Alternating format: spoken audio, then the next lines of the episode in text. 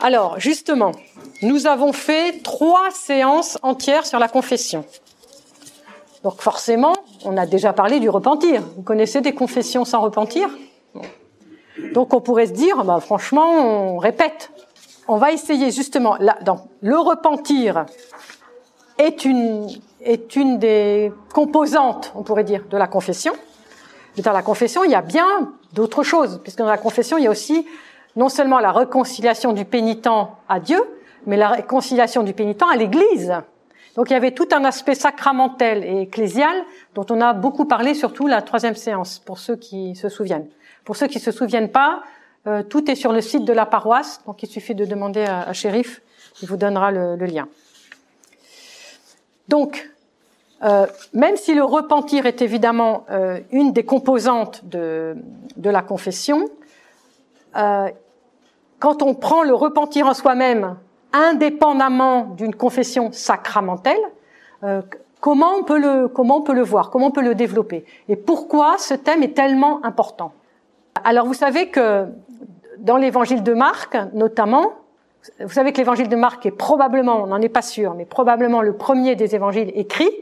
Donc c'est c'est lui qui dit, euh, qui commence en disant commencement arché, hein, euh, comme pour la Genèse, hein, commencement de l'évangile de Jésus-Christ, Fils de Dieu, et il dit, selon ce qui est écrit dans le prophète Isaïe, voici j'envoie devant toi mon messager pour préparer ton chemin, une voix crie dans le désert, préparez le chemin du Seigneur, rendez droit ses sentiers. Donc déjà, en, en langage, en langage prophétique, c'est voilà, il faut aplanir la route parce qu'elle est toute cabossée. Il faut plan, voilà aplanir parce qu'il faut il se, en fait il faut préparer le chemin intérieur. En fait c'est ça. Hein. Et dans le même évangile de Marc, le chapitre 3, donc euh, très peu après, en ce temps-là apparut Jean-Baptiste qui prêche dans le désert en disant repentez-vous car le royaume des cieux est tout proche. Donc on voit bien que le repentir est au, est au départ, est au départ de la bonne nouvelle. Il n'y a pas de bonne nouvelle sans repentir. Donc ça c'est important parce qu'on est chrétien et que si on ouvre l'évangile et qu'on tombe sur le repentir, c'est qu'il a quelque chose à nous dire dès le départ. Et tous les saints-pères vont dire, le repentir a quelque chose à nous dire dès le départ, mais jusqu'à l'arrivée. C'est-à-dire que le repentir, il n'est pas dès le départ et puis on arrête. Il nous suit, ou plutôt, il devrait nous suivre, ou nous devrions être en état de repentir jusqu'au terme du parcours, c'est-à-dire, et même, et même, Grégoire de Nice le dit, même au-delà.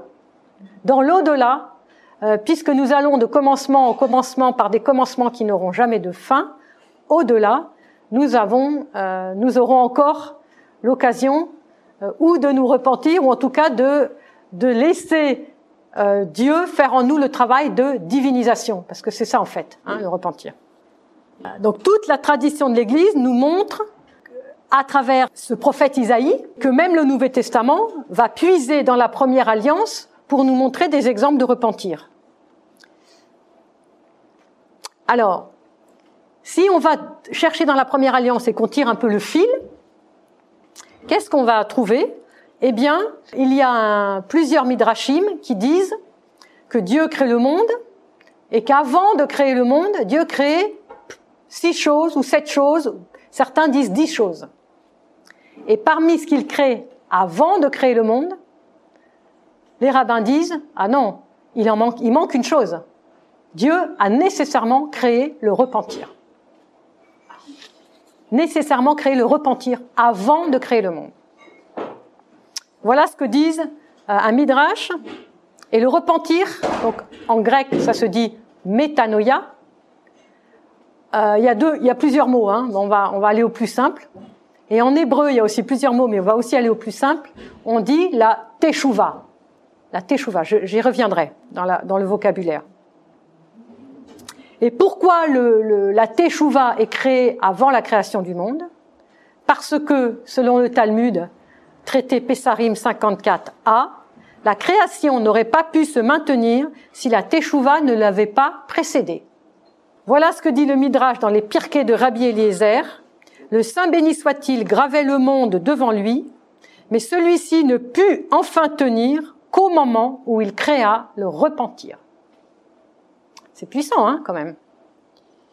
comment le savons-nous? Parce qu'évidemment, ça discute entre les rabbins. C'est pas parce que tu me dis ça que je vais le croire. Hein. Donc, comment le savons-nous? Parce qu'il est dit avant que les montagnes naissent et que tu enfantes la terre et le monde, tu fais revenir le mortel à la poussière en disant revenez, ta chouvou, chouve, chouva, c'est la même racine, revenez, fils d'Adam. Ça, c'est le psaume. 89 ou 90, selon. Euh. C'est ainsi que dès la première alliance, nous apprenons que le repentir est un don de Dieu pour que le monde puisse tenir. Et le Talmud va jusqu'à dire, traité Berachot 34b, la place occupée par ceux qui se sont repentis ne peut pas être, atteinte même par le plus juste d'entre les justes. C'est magnifique, hein? Voilà. Donc si on a fait des grosses fautes et qu'on s'est vraiment repenti, eh bien, hein, c'est un peu comme ce que dit euh, l'Évangile la brebis égarée, euh, voilà, hein, et les 99 se réjouissent de celle qui revient. Alors il y a une discussion des rabbins. Alors écoutez bien cette discussion parce qu'elle est très intéressante et on voit bien d'où on vient. On voit bien d'où nous avons nos sources parce que tout ce que disent ces rabbins, je pense que tout est pour nous également. Rabbi Rama ben Hanina a dit Le repentir est une grande chose car il apporte au monde la guérison. Ceci est évident pour nous. Hein. Rabbi Lévi a dit, donc chacun y va un peu de son, de ce qu'il a dans le cœur. Le repentir est une grande chose. Il nous permet d'atteindre le trône de gloire. Rabbi Yonatan a dit, le repentir est une grande chose. Il apporte la rédemption un rédempteur viendra. Alors, il cite, Isaïe, Isaïe 59, 20.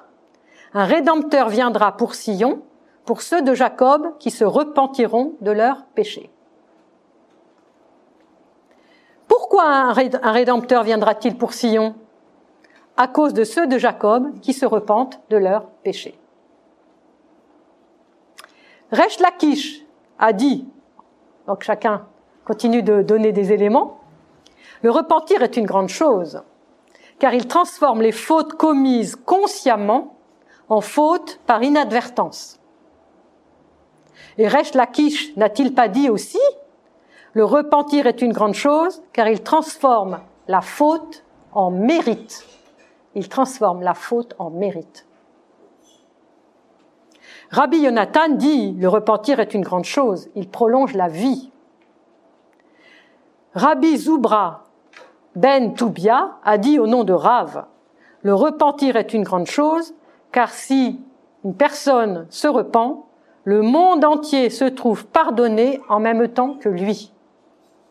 Donc, voyez toutes ces discussions, voilà, chacun qui va de son cœur, on peut tout reprendre à notre compte. On pourrait mettre en phrase de chaque phrase quelque chose de ce qu'on dit les saints-pères. De toute façon, on va le faire, hein. on a une heure pour ça, on va le faire. Mais c'est absolument majestueux. Ça montre où sont nos racines. C'est très important.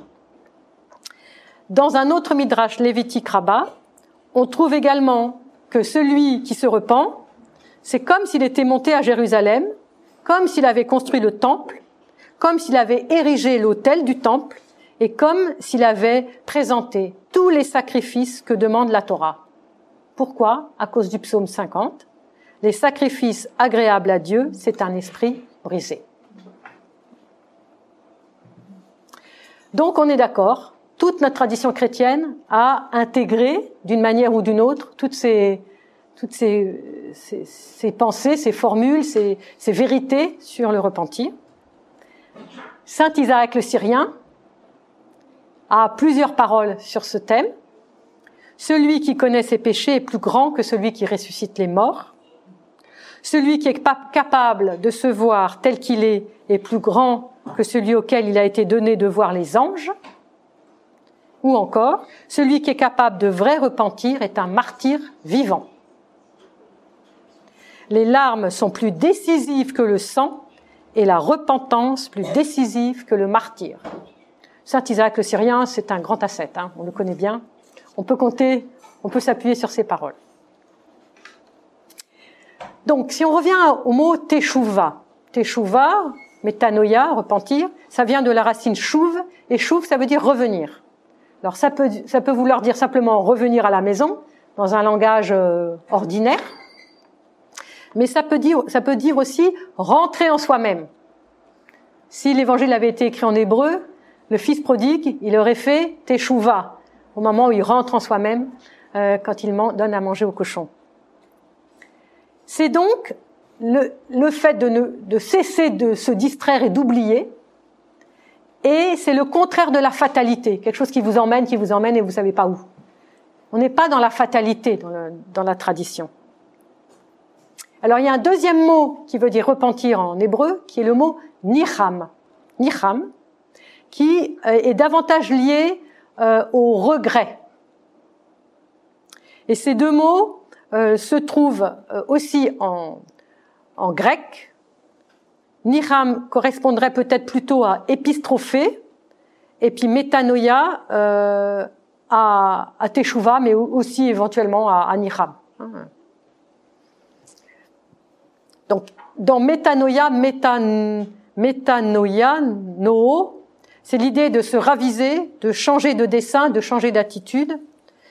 Et, euh, et, ces termes, tous ces termes évoquent aussi la douleur.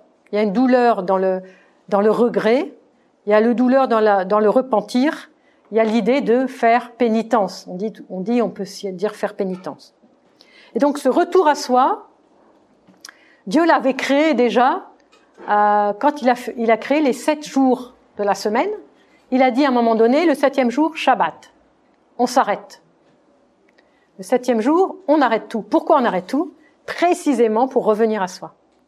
Donc pour faire teshuva, cette teshuva, se repentir, cette métanoïa que Dieu avait créée avant et qu'il a déjà donné euh, à l'homme. Jérémie Revenez, fils rebelles, je veux, je veux guérir vos rébellions. Toujours Jérémie, fais-moi revenir et je reviendrai, car tu es le Seigneur mon Dieu. Dès que tu m'as fait revenir, je me suis repenti. Niham, là c'est Niham par exemple. Isaïe 45, tournez-vous vers moi, vous serez sauvés tous les confins de la terre. Dans le Nouveau Testament, il y a quelque chose peut-être de plus spécifique, qui est que le repentir est en relation avec, avec notre degré de foi et la conscience de notre baptême, dans une perspective qui est la perspective de l'avènement imminent du royaume des cieux. Et ce n'est pas seulement Jean-Baptiste, comme je vous l'ai dit tout à l'heure, qui, euh, prêche la repentance, Jésus lui-même, donc Jean-Baptiste a dit, euh, le temps est accompli, le royaume de Dieu est proche, repentez-vous et croyez à l'évangile. Que toute la maison d'Israël le sache, avec certitude, Dieu l'a fait Seigneur et Christ, ce Jésus que vous, vous avez crucifié, dit Pierre euh, dans les actes des apôtres, dans, sa grande, euh, dans son grand discours. En entendant, en entendant cela, les Juifs qui l'écoutaient ont eu le cœur transpercé, et ils dirent à Pierre et aux apôtres, Frères, que devons-nous faire? Pierre leur répondit, Repentez-vous, et que chacun de vous se fasse baptiser au nom du Père, au nom du Jésus-Christ, pour la rémission des péchés, et vous recevrez alors le don du Saint-Esprit.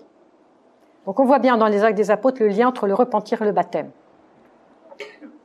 Parce que le repentir est lié à la foi, à la foi au Christ.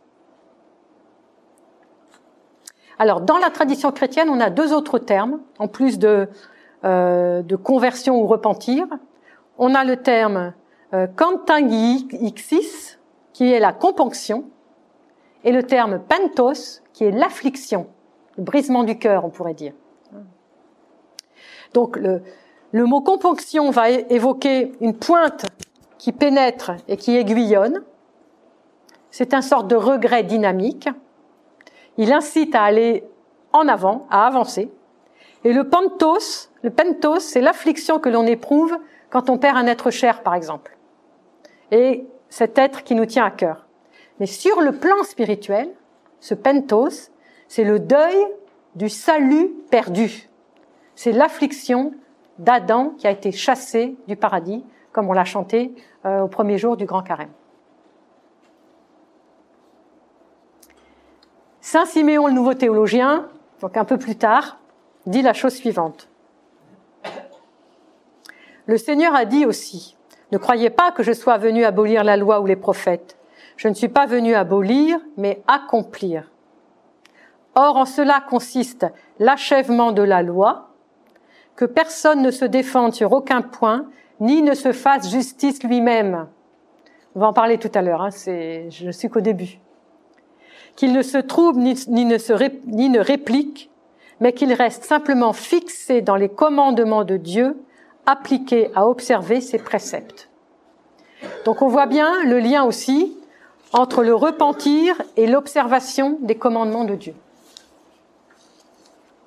Donc maintenant, on va essayer de voir les trois étapes que j'ai discernées principalement dans les, écrits des pères, les trois étapes du repentir.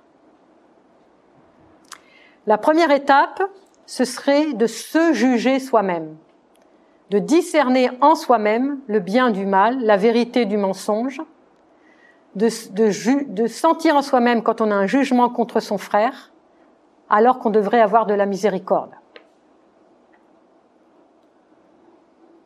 Et donc, si nous sommes honnêtes avec nous-mêmes, nous commettons toujours des erreurs, des fautes, des préjudices, des injustices, des paroles blessantes, des jugements et toutes sortes de choses, on le sait bien. Donc devant ça, on a deux possibilités. Soit nous ne savons pas prier et nous ne savons pas nous auto-juger, parce que la prière est un auto-jugement. Et je ne sais pas si vous vous souvenez, pour ceux qui étaient là, quand on avait fait une catéchèse sur la prière, je vous avais dit que prier en hébreu, léit, palel, c'est la racine palal, et cette racine, ça veut dire se juger, se juger. C'est peut-être la raison pour laquelle la prière est difficile. C'est que dès qu'on se trouve devant Dieu, eh bien, on sait qu'on est petit, faible, misérable, et donc on est porté à se juger plutôt que de juger son frère, de condamner l'autre. Puisqu'on est devant Dieu, que devant Dieu, ben, on est tout nu, quoi. donc cette racine, les palel, pour dire se juger, elle, elle exprime bien dans la racine même du mot prier en hébreu euh, ce que, ce que nous pouvons vivre. Donc si nous ne savons pas nous auto-juger ni retourner sur nous-mêmes, ça va être donc la première solution quand on, quand on, voit le mal qu'on a pu faire ou les paroles blessantes, eh bien, la première solution, si on ne sait pas faire ça, c'est la surenchère. C'est-à-dire que ça va continuer, continuer, grossir comme la, la roule qui boule, la, la, boule qui roule plutôt. Et puis ça grossit, grossit, grossit, et puis ça va être de pire en pire, et ça, ça finit par des catastrophes. Ça, c'est la première solution quand on, voilà, on, ne se juge pas de manière euh, efficace, on pourrait dire. On a juste vu que on n'avait pas fait bien, mais on, fait semblant de pas trop entendre et on continue. On reste sur le même chemin. Et donc on va répéter les fautes, les transgressions, et tout ça va augmenter. Soit nous choisissons, deuxième option, la voie de Dieu, c'est-à-dire la vie, et nous pouvons alors nous juger, nous remettre en question, et voir que nous avons manqué à toutes nos obligations envers Dieu et envers le prochain. Et nous souvenir quelque chose de fondamental. Ézéchiel, encore la première alliance, Ézéchiel 18, 21. Je ne veux pas la mort du pécheur, mais qu'il se convertisse et qu'il vive. Et qu'il vive. Le but, c'est ça. Le but, c'est la vie, la vie joyeuse. Donc Dieu ne veut pas que nous soyons sous l'emprise du mal, que nous continuions à accumuler les transgressions, mais que nous revenions, teshuva, métanoïa, et, euh, et que nous puissions ensuite euh, réparer euh, si on peut.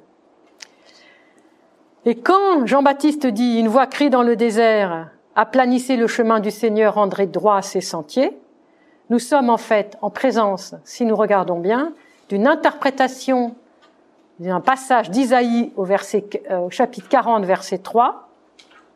Et ce chapitre 40, verset 3, est une partie de la Haftara, Haftara, c'est-à-dire de la première lecture du jour de Yom Kippour dans la célébration de la synagogue.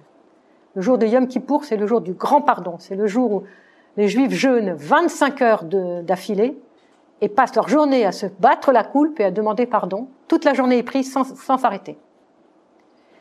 Et ce verset fait partie de cette lecture. Et ça commence ainsi. On dira frayer, déblayer la route, enlever tout obstacle du chemin de mon peuple. Pourquoi faut-il déblayer la route? En ces jours de repentance, l'homme qui doit être consterné et perplexe, perdu qu'il est dans son intérieur, désertique et aride. Il ne sait pas quoi vouloir ni à qui demander, et à ce moment-là, Dieu surgit et demande qu'on le laisse entrer dans ce désert et qu'on lui prépare le chemin qui mène au cœur humain. Enlever tout obstacle de mon peuple, c'est comme si Dieu disait, je frappe à la porte de chaque pécheur et je lui demande d'abandonner ses mauvaises voies. Et comme le dit l'Apocalypse, voici que je me tiens à la, à la porte et que je frappe. Si quelqu'un entend ma voix et ouvre la porte, j'entrerai chez lui et je prendrai la scène avec lui et lui avec moi. Donc, c'est un processus qui mène de la pensée de la teshuva, de la métanoïa, à la réalisation euh, que nécessite cette pensée. Mais avant de réaliser, il faut débusquer la pensée. Il faut la faire sortir, il faut, il faut, la, il faut aller la chercher un peu. Il faut buriner notre pensée pour la traduire ensuite en acte. Et c'est pour ça qu'il faut déblayer la route et laisser le Saint-Esprit, parce que c'est lui qui nous aide. C'est lui qui nous, qui, qui, nous aide à nous entrer en nous-mêmes et à, et à faire sortir de nous bah, tout ce qu'on n'a pas trop envie de voir. Et si on regarde bien, le prophète ne va pas exiger tout de suite la, la, la perfection. Il demande simplement qu'on commence, commence à travailler. Jean-Baptiste, il dit, bon, commencez à déblayer un peu le chemin du cœur. Euh, et c'est là où on voit que Jean-Baptiste rejoint les grands prophètes, Isaïe, Jérémie, Osée, tous ces grands prophètes. Euh, et c'est pour ça aussi que le livre des lamentations dit Fais-nous revenir vers toi, Seigneur, et nous reviendrons, renouvelle nos jours comme autrefois. Hein, celui qui s'est vraiment repenti, il est plus blanc que neige. Il est plus blanc que neige. Donc, première étape, reconnaître notre péché, notre faute, cesser de nous justifier. Ça, c'est quelque chose de terrible. Et là, c'est Saint Jean qui nous aide, la première épître. Si nous disons nous n'avons pas de péché, nous nous abusons. La vérité n'est pas en nous. Si nous confessons nos péchés, lui, fidèle et juste, pardonnera nos péchés et nous purifiera de toute iniquité. Voilà, ça c'est Saint Jean. Première épître, chapitre 1, versets 8 et 9. Donc c'est lui, hein, fais-nous revenir, euh, c'est lui qui nous, qui, nous, qui nous montre, donc c'est lui qui nous donne la grâce et la force d'entrer en nous-mêmes, de nous reconnaître pécheurs, de prendre conscience de notre péché. C'est la première étape du repentir. Un retour de soi-même à une conversion vers soi-même.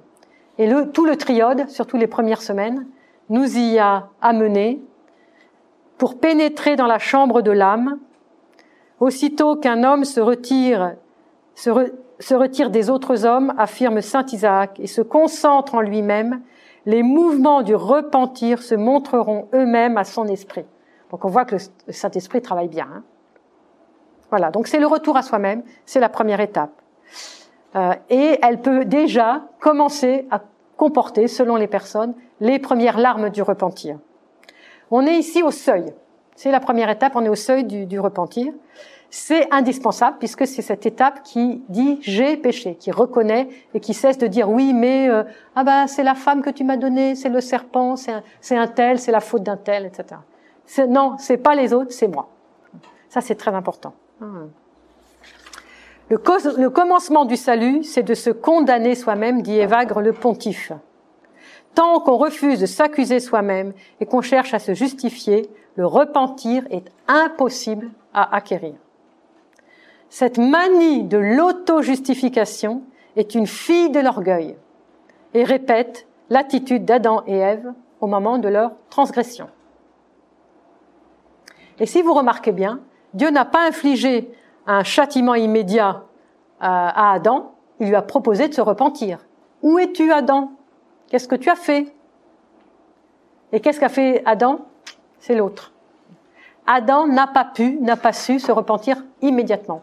Et c'est pour ça qu'il a dû euh, s'éloigner du paradis pour comprendre qu'il ne pouvait y re-revenir que s'il s'était repenti. Et c'est ce qu'il fera. Vous savez qu'aux portes du, paradis, avec les, anges flamboyants, il pleure, il se lamente.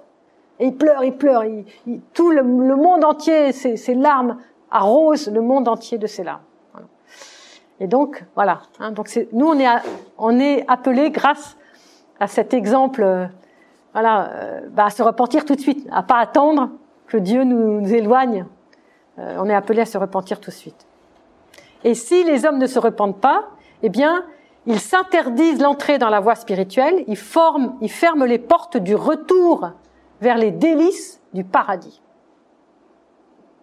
Et donc, pour que les portes soient à nouveau ouvertes, bah, il faut que l'orgueil se transforme en humilité, que la désobéissance se transforme en obéissance, et que, le, et que chacun dise j'ai péché, j'ai péché et dit à Dieu, tu connais mes secrets sauveurs, chante et chante, et chante à Dieu, aie pitié de moi, Seigneur, selon ta grande miséricorde. Et c'est pas pour rien que tous nos offices, systématiquement dans l'office, dans la, dans l'office byzantin, tous nos offices comportent le psaume 50. Deuxième étape.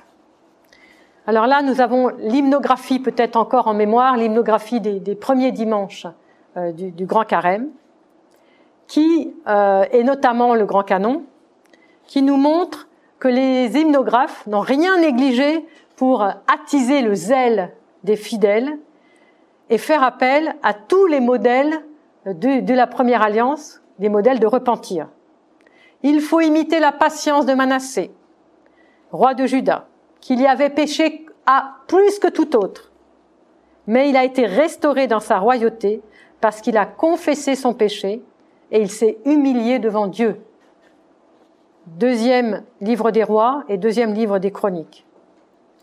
Ô mon âme, tu as accumulé des plein gré les transgressions de Manassé. Tu as érigé ta passion en idole. Tu as multiplié les sujets d'offense. Imite donc avec ferveur son repentir en acquérant la compoction. Hein, le pentos.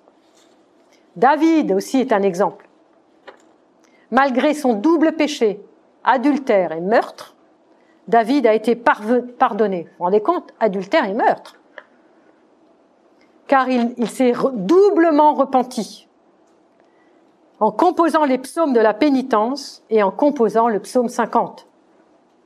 Il est devenu le maître du repentir qui va inciter chacun d'entre nous à confesser ses péchés et à ne jamais désespérer de la bienveillance de Dieu. Et ce qui est très intéressant, c'est que non seulement nous, on a David comme exemple, non seulement parce qu'on dit le psaume 50 pratiquement à chaque office, mais aussi au moment de la confession, quand le, prêtre euh, donne la prière de confession, il invoque David, il invoque Pierre, il invoque la, pécheresse euh, euh, Marie-Madeleine, peut-être d'autres. Manassé aussi. Bon, voilà. Donc même à la prière du prêtre, il fait allusion à toutes ces grandes figures de la première alliance. Et le Talmud aussi s'appuie sur David, curieusement, euh, en disant la chose suivante. David a dit au Saint béni soit-il, Montre-moi la porte ouverte qui mène droit au monde à venir. Et le Saint béni soit-il lui a répondu, David, si c'est la vie que tu cherches, c'est la douleur que tu, tu dois chercher.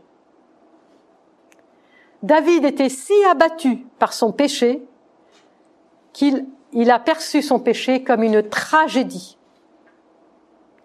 Et selon un rave qui s'appelle le rave rabbin Samson Raphaël Hirsch, il a dû sortir de cet abattement en composant le psaume, le psaume 50, et à ce moment-là, l'esprit est descendu sur lui. Voilà ce que disent les rabbins. Incroyable, hein? Donc, vous voyez, on est dans la droite ligne d'une tradition euh, à laquelle on hérite. Troisième groupe de personnes euh, de la première alliance, c'est les Ninivites. Vous savez, les Ninivites, donc il faut lire euh, Jonas, le livre de Jonas, qui, dès que Jonas fait appel à repentir, tous les Ninivites euh, quittent leurs vêtements, ils se revêtent de cendres et de sacs, et ils font le repentir. La teshuva, la métanoïa, et ils, font le jeûne. Et donc c'est un modèle aussi euh, pour, pour nous dans le carême. Et, et d'autres modèles dans le Nouveau Testament, la cananéenne, l'hémorroïs, la prostituée, le publicain, Pierre, dont les larmes de repentir ont été agréées par le Seigneur. Et donc tout le, tout le déroulement du carême, on va s'appuyer sur ces grandes figures de repentir pour continuer à avancer vers la joie de la résurrection.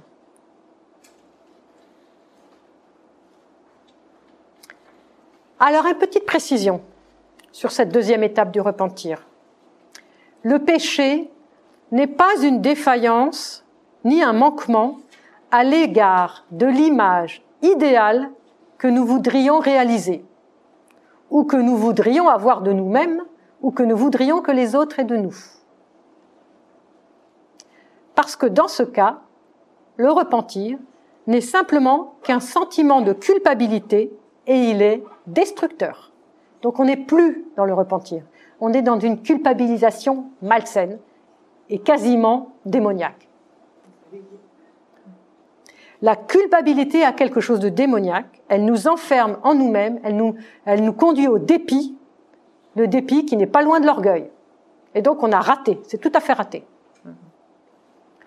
Alors que le péché, c'est pas j'ai manqué à l'image idéale que je voudrais donner. Le péché est une infidélité à l'égard de Dieu, qui nous aime et qui est la seule source de vie pour nous. Le péché est au cœur de notre relation à Dieu, au Christ, et le repentir, c'est le retour de l'enfant prodigue vers son Père. Père, j'ai péché contre toi, pardonne-moi. Il n'y a rien d'autre à dire. Pardonne-moi.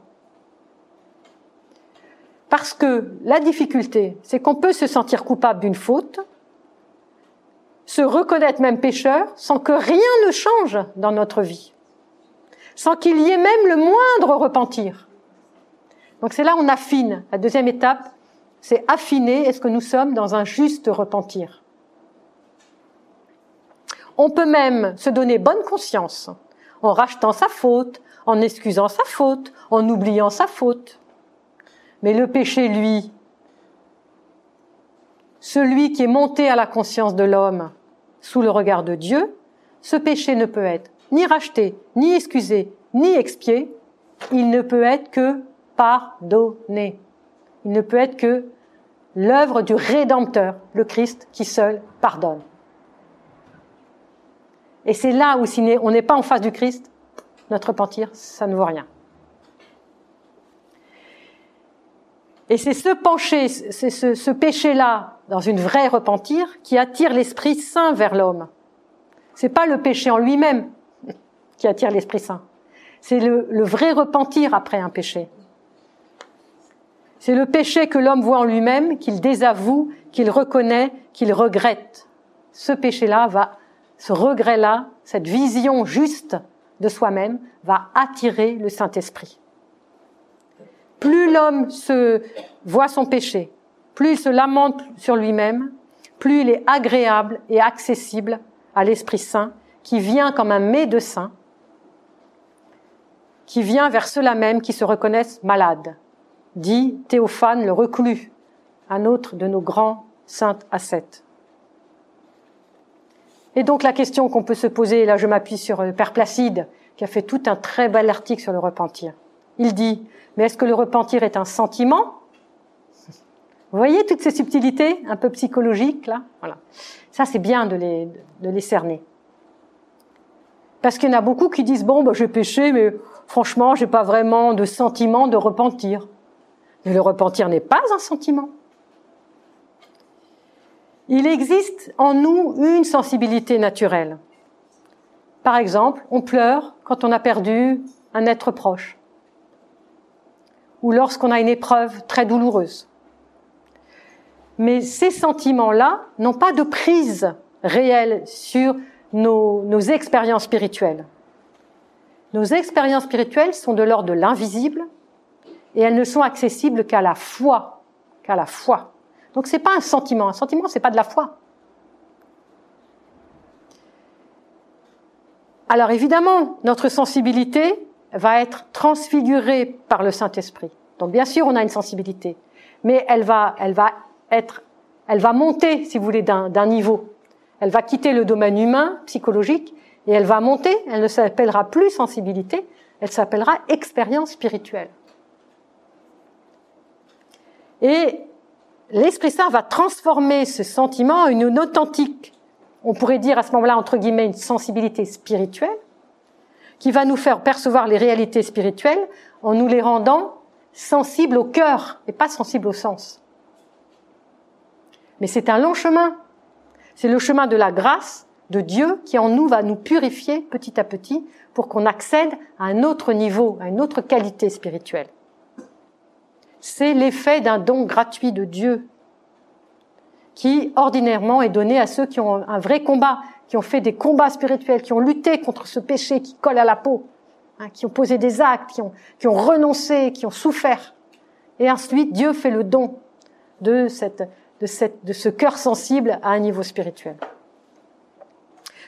Le Père Placide dit que tant que la grâce divine ne touche pas à notre cœur, il est nécessaire de nous appliquer à nous repentir par une ferme décision de notre volonté, sans bénéficier d'une consolation divine qui nous soutiendrait. Et donc, le repentir à ce niveau-là, quand on n'a pas encore acquis ce repentir spirituel, n'est pas une sensibilité, c'est une décision de notre volonté. Ça, c'est fondamental. Et même si on n'a pas de consolation de Dieu, il nous faut avoir foi que Dieu, de toute façon, va venir nous visiter. Et que Dieu est déjà à l'origine de notre mouvement de repentir. Et que l'Esprit Saint nous accompagne dès que le premier mouvement de repentir est venu en nous, jusqu'au terme de ce mouvement de repentir. Même si nous ne sentons aucune consolation sensible. Voilà ce que dit Saint Jean Climac. Le repentir est une blessure de l'âme, fortement ressentie, et la purification de la conscience. Le repentant est un homme qui va acheter l'humilité. L'humilité qui est une qualité divine, la qualité de Dieu révélée en Jésus-Christ, qui s'est abaissé jusqu'à nous laver les pieds. À notre tour, c'est seulement dans le même geste d'humilité que nous pouvons recevoir le don de Dieu, le don du repentir, le don de l'humilité et le pardon. Car le repentir est un don. On l'a vu déjà depuis le départ, depuis la première alliance. Le repentir est un don qui vient dès qu'est montée à notre conscience l'horreur de la faute. Et cette deuxième étape est donc celle de la foi, de notre relation à Dieu et au Christ, avec cette faute comme une horreur. Et si nous retombons dans les mêmes fautes, c'est que nous n'avons pas eu assez horreur de la faute. Donc ça, c'est des critères très précis et assez simples. Troisième et dernière étape, on pourrait appeler l'étape de la phase active du repentir. Produisez donc du fruit digne du repentir. Donc c'est de, c'est de la décision et de la mise en pratique d'actes concrets qui montrent que notre repentir est vraiment, euh, en acte, il, va, il, essaye d'aller jusqu'au bout. Donc, premièrement, prendre la décision. Si j'ai pas pris la décision, demain, je retombe dans la même faute qu'hier. Non seulement prendre la décision avec des mots, mais prendre la décision en m'engageant par la modification de mon comportement et de ma conduite. Et ensuite, prendre la décision de réparer, si c'est possible. C'est ce que la tradition hébraïque appelle le tikkun, le tikkun, la réparation. C'est cela le sens, euh, l'incitation à la, vraie teshuva, à la vraie métanoïa, euh, personnelle et collective, euh, à laquelle Jean appelle quand il dit repentez-vous. C'est ça, c'est vraiment cette conversion en acte. Donc dans le cadre d'une relation, par exemple, il arrive qu'on peut réparer. Pas toujours, mais il arrive qu'on peut réparer dans une relation humaine. Et si on peut, il faut le faire. Et donc là, et d'ailleurs, souvent, euh, quand on va se confesser, le prêtre, il nous demande, hein, dans telle et telle situation, bah oui, là, tu vas aller trouver la personne et tu vas lui dire. Ensuite, il y a la conversion de notre propre conduite, de notre propre conscience, de nos sens, la conversion de nos sens et des actes supérieurs en nous. C'est-à-dire passer de ce qui est euh, uniquement sensible à un niveau supérieur, ça, ça fait partie d'une décision qu'il faut mettre en acte. Donc il faut volontairement sortir de l'emprise du péché, amorcer le retour et obtenir le pardon et être restauré. Je me prosterne devant toi, Christ, j'ai péché contre toi, sois-moi propice, retire-moi le lourd carcan du péché, et comme miséricordieux, donne-moi les larmes de la componction. Un rabbin italien du XVe siècle, Ovadia Sforno, dit la chose suivante. Il s'appuie sur le Talmud Yoma, qui est le Talmud sur le jour de Yom Kippour. Le travail à accomplir en vue de porter les fruits de Teshuvah consiste à distinguer entre vérité et mensonge, afin de pouvoir constater combien nous nous sommes éloignés physiquement et spirituellement de notre source. Cette prise de conscience débouchera sur un retour à Dieu dans le, seul but d'accomplir sa volonté. C'est-à-dire par amour, se repentir transformera les fautes en mérite. Et je pense que le repentir ne peut transformer les fautes en mérite que si nous posons les actes de repentir, si notre volonté est ferme. Et Saint Paul le dit, le repentir est inconcevable sans les œuvres. Il n'y a pas de vrai repentir, il ne peut pas aller au bout, donc cette troisième étape, elle est, fondamentale. Voilà ce qu'il dit dans le livre des actes au chapitre 26. J'ai prêché le repentir et le retour à Dieu par la pratique des œuvres conformes au repentir. Acte 26, 20. Et pourquoi l'Église nous donne ce psaume 50 Chaque jour, en mémoire, nous remet le repentir de David comme exemple. Parce que David a montré des œuvres dignes de repentir. Voilà comment il termine sa prière, si vous vous souvenez. J'enseignerai tes voies aux pécheurs et les impies reviendront vers toi. Voici David qui devient l'apôtre prédicateur de la confession des fautes et de la miséricorde divine. Rends-moi la joie de ton salut. J'enseignerai tes voies aux pécheurs. Vous vous rendez compte? Quelqu'un qui peut dire ça, c'est qu'il a été au bout de son, chemin de repentir et qu'il y retournera plus. Donc c'est une véritable, le vrai repentir est une véritable résurrection. Il accomplit le retour, une restauration. Le repentir, c'est comme un contrat avec Dieu pour une nouvelle vie, nous dit Jean Climac, dont l'initiative dépend de la libre volonté de chacun. Et le repentir est inconcevable sans un changement complet et radical de ses habitudes et de toute sa vie. Et le repentir n'est réel que lorsqu'on se détermine à s'engager sur une nouvelle voie. Sinon, on va retomber, c'est sûr. Jean Climac, Échelle, chapitre 7. Lorsque notre âme, sans aucun effort délibéré de notre part, se sent fondre en larmes et se voit tout attendrie et apaisée, courons, car le Seigneur est venu sans y être invité et il nous présente l'éponge de la tristesse qui lui est chère et l'eau rafraîchissante des larmes agréables à Dieu pour effacer la cédule de nos fautes. Garde ces larmes comme la prunelle de ton œil jusqu'à ce qu'elles se retirent. Grande est en effet la puissance de cette componction, bien supérieure à celle qui naît de nos efforts et de notre réflexion. Jean Climat qui sait de quoi il parle. Hein. Et dans la parole du Fils prodigue, le repentir se présente comme un procès dans lequel l'homme et Dieu jouent chacun son rôle nécessaire.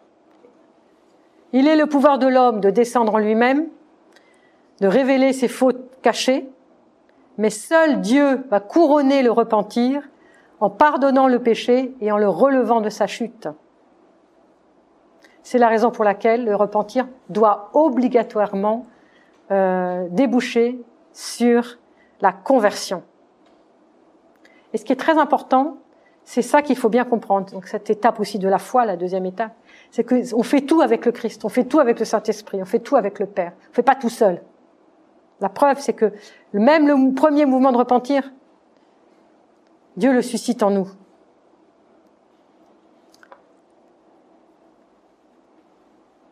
C'est pourquoi, comme on le disait tout à l'heure, euh, le Seigneur ne veut pas la mort du pécheur, mais que le pécheur se convertisse de sa voie mauvaise et qu'il vive. Et donc ces, deux phases de, la synergie, euh, l'homme et Dieu, qui travaillent ensemble au repentir dans le cœur de, de l'homme, euh, c'est le pentos et la métanoïa. Le retour dans les bras du Père marquera la fin du pentos. Le pentos, il va commencer au moment où le fils prodigue descend et puis il est mal, il est mal quoi. Il souffre. Il est tellement mal qu'il n'ose pas revenir sur son père, sinon seulement comme un serviteur. Je suis plus digne d'être appelé ton fils. Donc il est mal. Mais quand il se retrouve dans les bras du père, c'est la fin du pentos. Là, il y a de la joie. Et donc c'est ce chemin-là qui est extraordinaire euh, dans le repentir. Et toute la grande semaine, et toute la, toute le carême et toute la grande semaine servent pour ça, pour nous conduire à, se repentir euh, accompli dans la joie sur le cœur du Père.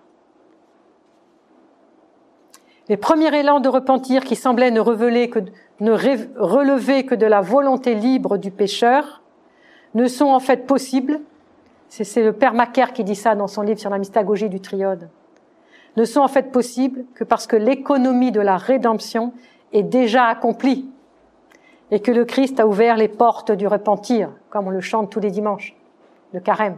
Ouvre-moi les portes du repentir. Et donc, c'est pas seulement l'acte du repentir qui est considéré comme un don de Dieu, mais aussi la sincérité et l'authenticité du mouvement de conversion.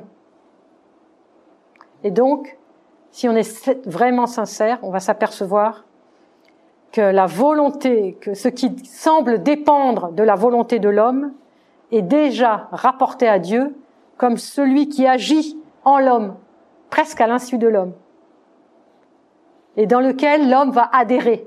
Donc c'est cette synergie. À la veille de la lecture du grand canon, on va supplier le Christ de nous accorder la grâce d'implorer sincèrement sa miséricorde. Sois pour moi un remède mon bienfaiteur, mon libérateur et mon sauveur, ne t'éloigne pas de moi. Regarde-moi gisant dans mes iniquités, relève-moi. Tout-puissant, afin que moi aussi, je révèle mes œuvres et te crie, Seigneur, avant, avant qu'à la fin, je ne sois perdu, sauve-moi. Et au début du carême, vous savez, on a, on a, on était tellement lamentable. Là, on commence à, au milieu du carême, ça commence à être un tout petit peu avancé. On disait, je n'ai ni larmes, ni repentir, ni componction. Tout cela, donne-le-moi au Sauveur comme Dieu. Je n'ai rien, donne-moi, je suis démuni. Toi qui es descendu sur terre pour sauver le monde et qui par ta grande miséricorde demeura dans une pauvreté volontaire, sauve-moi maintenant, miséricordieux, moi qui suis pauvre de toute bonne action. Voilà, je suis pas capable de faire quelque chose de bien. Donc, le vrai repentir, il va reconnaître, le vrai repentant va reconnaître que ce qui, que la nature de la componction, ce qu'il va nommer affliction, tristesse, contient aussi derrière la joie, l'allégresse, et qu'une telle componction du cœur est un don du Seigneur, c'est un don du Seigneur. Dieu console, d'une manière secrète le cœur brisé. Alors on en a des textes des saints-pères, on pourrait en parler toute la nuit. Les pères ont beaucoup parlé sur ce sujet, il y a beaucoup, beaucoup de textes. le père Placide, dit cela dans son article. Il dit, Maintenant que tu te considères comme ne faisant absolument rien de bien, cela te suffit, frère, pour ton salut. Car c'est de l'humilité. Et ainsi que tu fus justifié, que fut justifié le publicain, qui n'avait rien fait de bien. Car un homme pécheur et négligent, à condition qu'il ait la contrition du cœur et l'humilité, plaît davantage à Dieu que celui qui fait beaucoup de bien et qui se considère comme faisant vraiment un bien quelconque. Donc c'est ça. Nous considérons qu'on n'a rien fait de bien et que si on fait du bien, c'est Dieu qui le fait, qui se sert de nous pour le faire. Alors on va conclure parce que je parle depuis longtemps. C'est le père Macaire dans son gros livre, je, vous, le conseille, hein, le gros livre sur la mystagogie du grand carême, je pense à ça, je crois, le gros livre gris là, qui est magnifique. La métanoïa est un retournement, un passage des ténèbres à la lumière. C'est pour ça qu'on insiste beaucoup pendant le carême. Une anticipation de la Pâque du Christ, qui fera passer les fidèles de la mort à la vie et de la terre au ciel. Dans cette petite Pâque du repentir, dans lequel l'élan de l'âme vers la conversion de toutes ses puissances à Dieu s'associe au sacrifice volontaire du corps dans l'ascèse et les labeurs. Sans cela, la fête des fêtes n'aurait au fond ni signification, ni véritable effet spirituel réel. Fête des fêtes, hein, la Pâque, c'est pour ça qu'on se prépare. Le repentir est la plus importante des vertus, développée par l'hymnographie dans le triode, qui constitue toute sa substance. Il apparaît comme l'articulation de plusieurs étapes, la prise de conscience du péché, la conversion ou le retour à soi-même, d'abord, puis à Dieu, et la confession et le pardon. Il est constitué par un processus de coopération de l'homme qui doit joindre l'ascèse au repentir et de Dieu dont la miséricorde transcendance peut faire apparaître la métanoïa comme une grâce et le sommet de la vie spirituelle. Théophane le reclus. Le sentiment de repentir est un élément essentiel du véritable progrès spirituel. Mais là, le sentiment de repentir, attention, comme on a dit tout à l'heure. Quiconque s'en écarte, s'en évade, s'écarte de la bonne voie. Le repentir est le point de départ et la pierre de fondation de notre vie nouvelle dans le Christ. Il doit être présent non seulement au début, mais durant tout le cours de notre croissance dans le Christ, s'approfondissant à mesure que nous avançons. En atteignant la maturité spirituelle, l'homme acquiert une conscience aiguë de son péché et de sa corruption. Sa contrition et son repentir deviennent de plus en plus profonds. Les larmes sont la mesure du progrès. Et les larmes incessantes sont le signe que la purification approche. Vous voyez, on a pas mal de critères concrets quand même. Le repentir est le fruit le plus certain de l'Esprit Saint dans le cœur d'une personne. C'est le lieu où Dieu se révèle le plus sûrement à l'homme. Parce qu'au moment même où l'homme se repent, le cœur sait que Dieu a pardonné. Parce que l'Esprit Saint s'est saisi du péché que la personne a pleuré, reconnu, euh, elle s'est vraiment, elle s'est vraiment repentie. La personne a haï son péché, a horreur de son péché. Et alors, Dieu peut le prendre et le restituer en grâce. Le péché est le combustible de la grâce. On va terminer avec Saint Sophronie. Au début de notre repentir prédomine l'affliction. Peu de temps après, nous voyons surgir en nous l'énergie d'une vie nouvelle qui produit une transformation miraculeuse de notre esprit. Comme ce processus est douloureux. Un glaive chauffé à blanc nous perce le cœur. Comment parler de l'effroi qui nous envahit?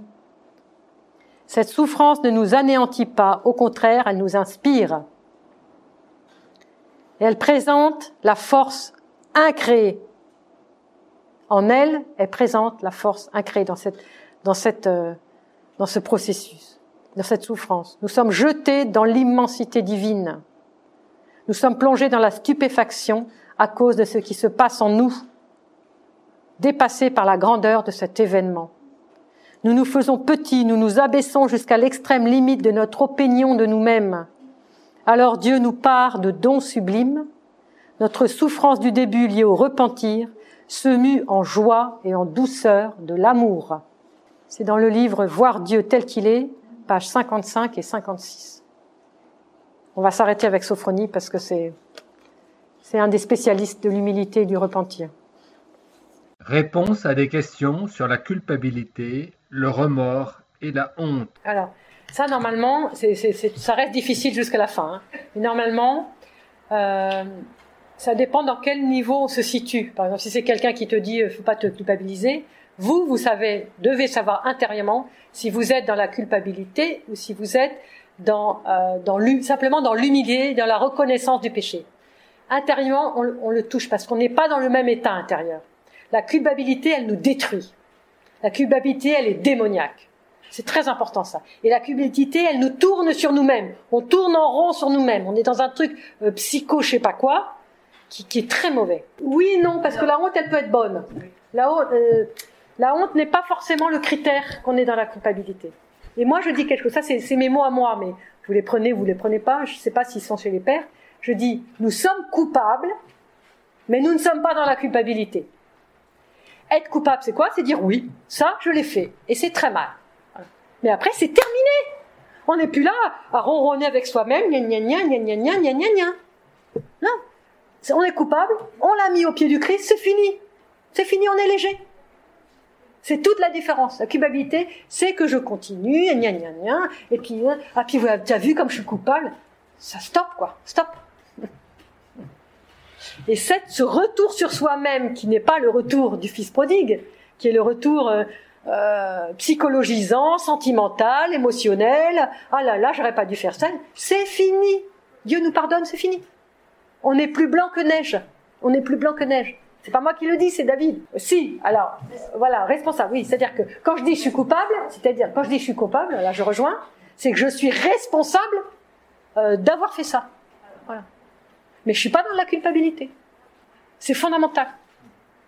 Alors, j'ai entendu récemment, j'écoute tous les dimanches soirs et je vous invite à les écouter, c'est extraordinaire, des talks du monastère Saint-Jean-Baptiste en Essex. Donc pour ceux qui entendent soit l'anglais, l'anglais, soit le grec, soit le roumain.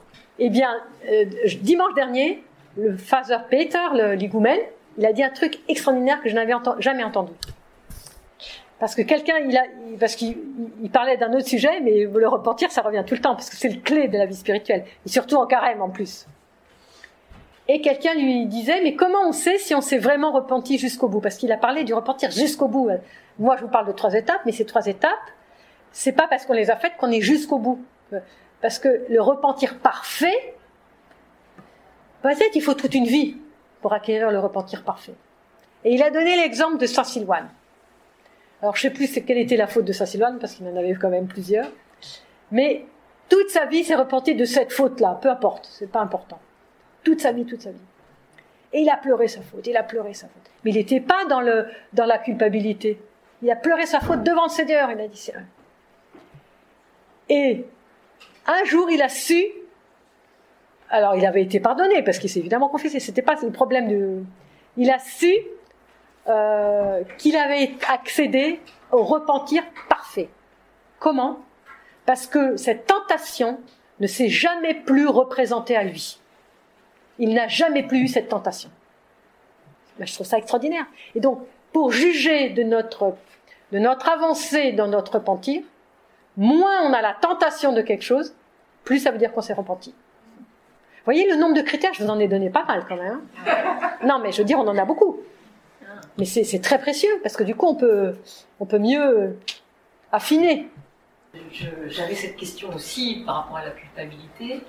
Et la différence qu'il y avait avec la honte. Euh, est-ce que tu peux euh, préciser un tout petit peu, juste un tout petit peu, la différence qu'il peut y avoir entre honte, parce que je suis d'accord avec toi que la culpabilité est, totalement nocive, pas se sentir coupable, c'est autre chose encore. Hein. responsable coupable, responsable coupable. Et mais la honte, j'ai du mal à, à définir ce qui est je, le ressens, hein, mais, comment préciser en quoi la honte peut avoir euh, ce côté positif hein, Juste, juste. Alors, j'ai pas lu, j'ai pas lu quelque chose sur la honte chez les saints-pères. J'ai pas quelque chose en tête de précis sur la honte. Mais justement, les, pères de l'Essex, eux, ils disent que la honte, elle est bonne. Euh, quand on, quand on va déposer le, péché au prêtre, euh, dans ce cas-là, ils ne parlent pas d'autres cas, hein, donc dans les autres cas, je ne sais pas, mais elle est bonne. Pourquoi? Parce que c'est comme c'est comme s'il fallait surmonter quelque chose qui est insurmontable pour aller déposer le péché devant le prêtre, qui n'est que, qui n'est que des oreilles de Dieu. Hein. Le prêtre, normalement, il est. Mais voilà, le fait de, de, faire cette démarche. Et que si on fait cette démarche dans une honte qui est terrible, c'est un cadeau qu'on fait à Dieu. Parce que, parce que ça montre la volonté qu'on a, qui est, qui est très ferme. Voilà. Parce que sinon, on n'y va pas, quoi. Si la honte est trop forte et qu'on n'a pas la volonté, on n'y va pas. Moi, je pense personnellement, mais ça c'est c'est mon c'est peut-être mon c'est mon cheminement personnel. Je ne sais pas si d'autres le, vivent. C'est qu'à un moment donné, même si on fait des choses des choses qui sont, excusez-moi le terme, on, va on est entre nous, dégoûtantes, eh bien, on, est tellement, on, est tellement, euh, on, a, on trouve ça tellement horrible, ce péché, qu'on va chez le prêtre ou qu'on n'a même plus honte. Enfin, moi, j'ai même plus honte. Tellement, tellement je trouve ce péché horrible. Je n'ai même plus honte. Et ça, c'est peut-être quelque chose de personnel. Hein. Je ne dis pas qu'il faut le prendre comme argent comptant pour chacun. Mais je ne sais pas si vous vous sentez ce que je veux dire. C'est-à-dire que c'est, c'est tellement immonde, quoi. On le jette, on le jette au pied de la croix, c'est fini, quoi. Et puis on n'en veut plus. Et, donc, du coup, bah, les oreilles du prêtre, on n'en a rien à faire. Vous voyez ce que je veux dire? Parce que c'est tellement important de s'en débarrasser.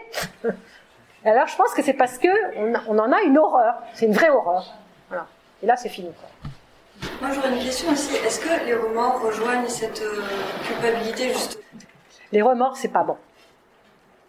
C'est à cause du remords que, que, que Judas se pend. Hein. Donc euh, franchement, le remords, c'est de la fausse, de la fausse culpabilité, c'est démoniaque. Hein. Le regret et le remords, c'est deux choses différentes. Et, et le remords, c'est tu retournes sur soi. Et là, c'est très, c'est pas bon du tout. Ouais. Et donc, il faut absolument, et peut-être il faut même se confesser du remords. Franchement, il faut s'en confesser pour, parce que le remords, ça veut dire qu'on a laissé quelque chose du Satan entrer en nous, quoi, pour qu'il, qu'il tourne comme ça. Donc, il faut, il faut chasser ça. Mais alors, euh, Satan, va-t'en, c'est pas ta place. Le Christ, il m'a pardonné. C'est terminé. Ous, dehors. Et puis ferme, hein, parce que alors lui, il va revenir à la charge. Hein. Ferme. Et tu le fais 300 fois et c'est fini. Hein. Après, il revient plus parce qu'il a peur. Hein. Tu fais le signe de croix et tu dis Seigneur Jésus-Christ, fils de Dieu, viens à pitié de moi. Il part en courant. Est-ce qu'on pourrait dire, dans un séance d'humilité, on arrive à apporter le repentir des autres comme dans le, comme, dans le film de, magnifique de Saint-Saint. Et alors c'est ça qui est très important. C'est pour ça qu'il faut avoir un vrai repentir. C'est quand on a un vrai repentir, après on se repent pour le péché des autres, même si je l'ai pas fait. Et ça c'est fondamental parce qu'on est, on est un corps et on va pas se sauver tout seul. Donc c'est ce que j'avais expliqué quand on avait parlé de la confession. Hein. C'est toute l'Église. Et donc ça c'est très très très important. et c'est pour ça que les saints ils disent qu'ils sont les plus grands pécheurs, mais c'est parce qu'ils portent le péché du monde entier.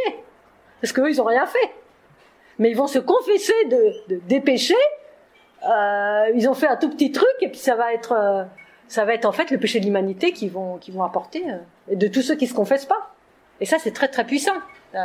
C'est très très puissant. Il y a, j'ai en tête un, passage de Mata el Maskin, un, grand maître égyptien qui est mort il y a, a peut-être 50 ans, je sais plus combien, au XXe siècle, enfin, je sais pas, enfin bon, peu importe, mais un grand maître hein, de Saint-Macaire, là, en Égypte, il dit, bah oui, évidemment, il dit, euh, bah, si tu vois que quelqu'un est dur de cœur, qui vraiment, il veut pas se repentir, eh bien, tu pries pour lui, tu pries pour lui, tu pries pour lui, et à un moment donné, tu vas, tu entres dans son cœur. C'est-à-dire par ta prière, tu rentres dans son cœur. Et tu, de son cœur, de l'intérieur de son cœur, tu dis, Seigneur, j'ai péché, Seigneur, j'ai péché, je suis horrible. Et ben, tu vas voir qu'un jour, cet homme, il va revenir vers toi, il va te dire, j'ai péché. Mais c'est ça, quoi. C'est extraordinaire. Mais bon, vous voyez, avant d'arriver là, euh, il faut déjà faire nos trois petites étapes tranquilles. Hein. C'est avantageux d'être en église. Ah bah c'est génial. C'est pas avantageux, c'est l'église, c'est le summum. Je vois pas ce qu'il y a au-dessus de l'église.